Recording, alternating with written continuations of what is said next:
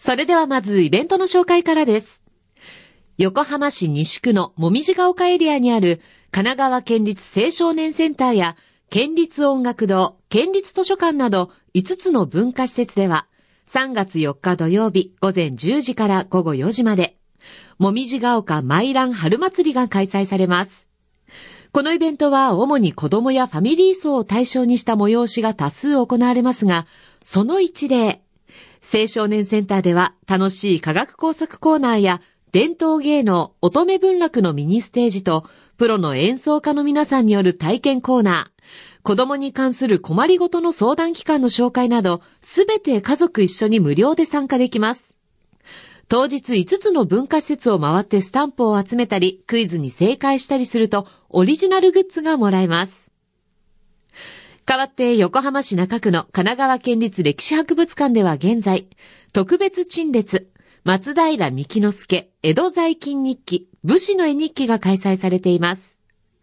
松平三木之助久重は、庄内藩の上級武士。江戸市中取締りを主導する任にあたったおよそ1年に書いた日記50冊には、生活ぶりやその時の心情、また可愛らしい挿絵がふんだんに描かれています。この展示では、三木之助が見た幕末江戸の様々な様子を紹介しています。会期は4月9日日曜日までです。最後は小田原市です。小田原市神奈川県立生命の星地球博物館では現在、企画展スーパー普通種展自然史研究を支える主役たちが開催されています。博物館には珍しい生き物の標本だけではなく、その場所でよく見られる生き物の標本もたくさん収蔵されています。これらは普通種とされ、その希少性のなさからあまり注目されません。しかし普通にいることで環境を測る物差しとなったり、生態を観察したり、自然と触れ合う窓口となったりと、とっても重要な存在なんです。